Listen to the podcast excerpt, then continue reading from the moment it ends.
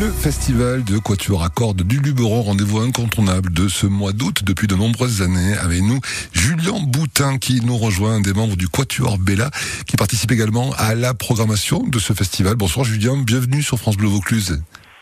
Bonsoir à vous, merci. Avec grand plaisir. Euh, de quel instrument jouez-vous? Alors moi je suis l'altiste du Quatuor Bella. L'altiste du Quatuor Bella.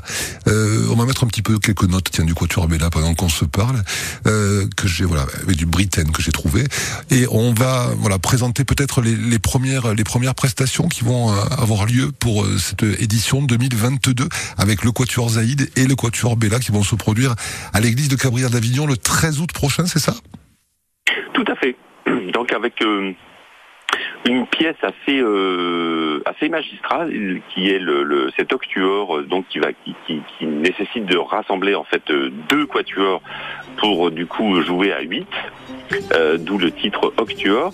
Et c'est un compositeur assez assez attachant qui est Georges Enesco Giorgio Enesco je devrais dire plutôt qui était un compositeur roumain totalement surdoué euh, immense violoniste et immense pianiste qui a appris la musique avec euh, avec un digan. Et euh, mais lui par ailleurs a, continué, a fait des études classiques et de très très haut niveau au, au, conservatoire, si bien qu'il est aussi devenu euh, quelqu'un de, très complet au niveau de, la rhétorique, du solfège, etc.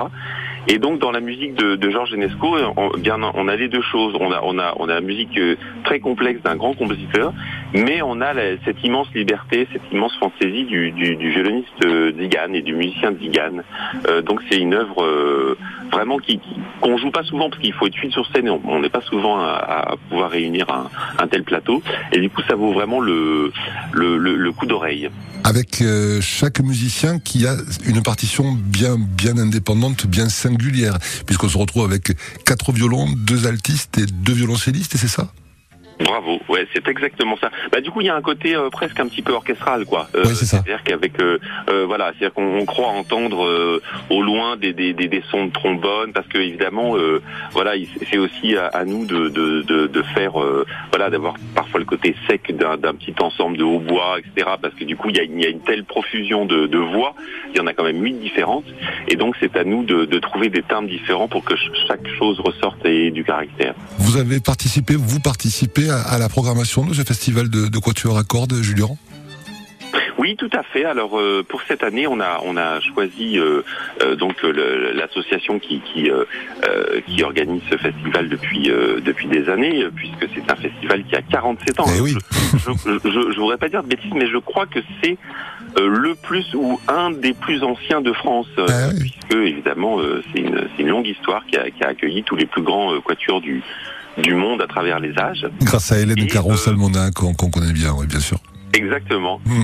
Exactement. Et alors pour cette euh, pour cette édition, on a choisi une thématique parce que c'est un peu la euh, l'habitude de, de, de l'association de choisir une thématique. Donc euh, ça a été notre responsabilité et on a voulu placer la thématique sous l'auspice des des folklores, des folklores au pluriel, puisque disons que nous à l'intérieur du, du Quatuor Bella, on est on est assez attentif aux, aux, aux musiques euh, européennes et extra-européennes, et comme euh, ben, comme nos anciens, comme justement euh, Béla Bartok, comme ce fameux Enescu dont je vous parlais, qui était euh, aussi très proche des, musiques bulgares, transylvaniennes, euh, les musiques gitanes, mais aussi nous on est aussi très proche des musiques des musiques africaines, des musiques indiennes, etc.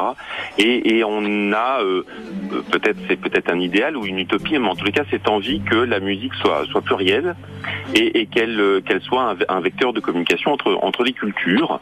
Et, et donc euh, c'est pour cela qu'on a choisi cette thématique folklore et ce qui nous permet de, passer ben, euh, de Dvorak le, le, tchèque à de la musique africaine euh, à, de la musique française et même de la musique euh, traditionnelle. Donc voilà on a on a voulu un, programme coloré. Un très beau voyage un très beau programme que nous continuons à évoquer avec vous Julien Boutin. Dans quelques minutes nous allons écouter de la musique qui n'a rien à voir avec la musique du quatuor à cordes mais qui est plutôt sympa aussi. Ça s'appelle Cœur d'occasion et c'est Marc Lavoine qui l'interprète et puis on reviendra à la programmation de ce festival.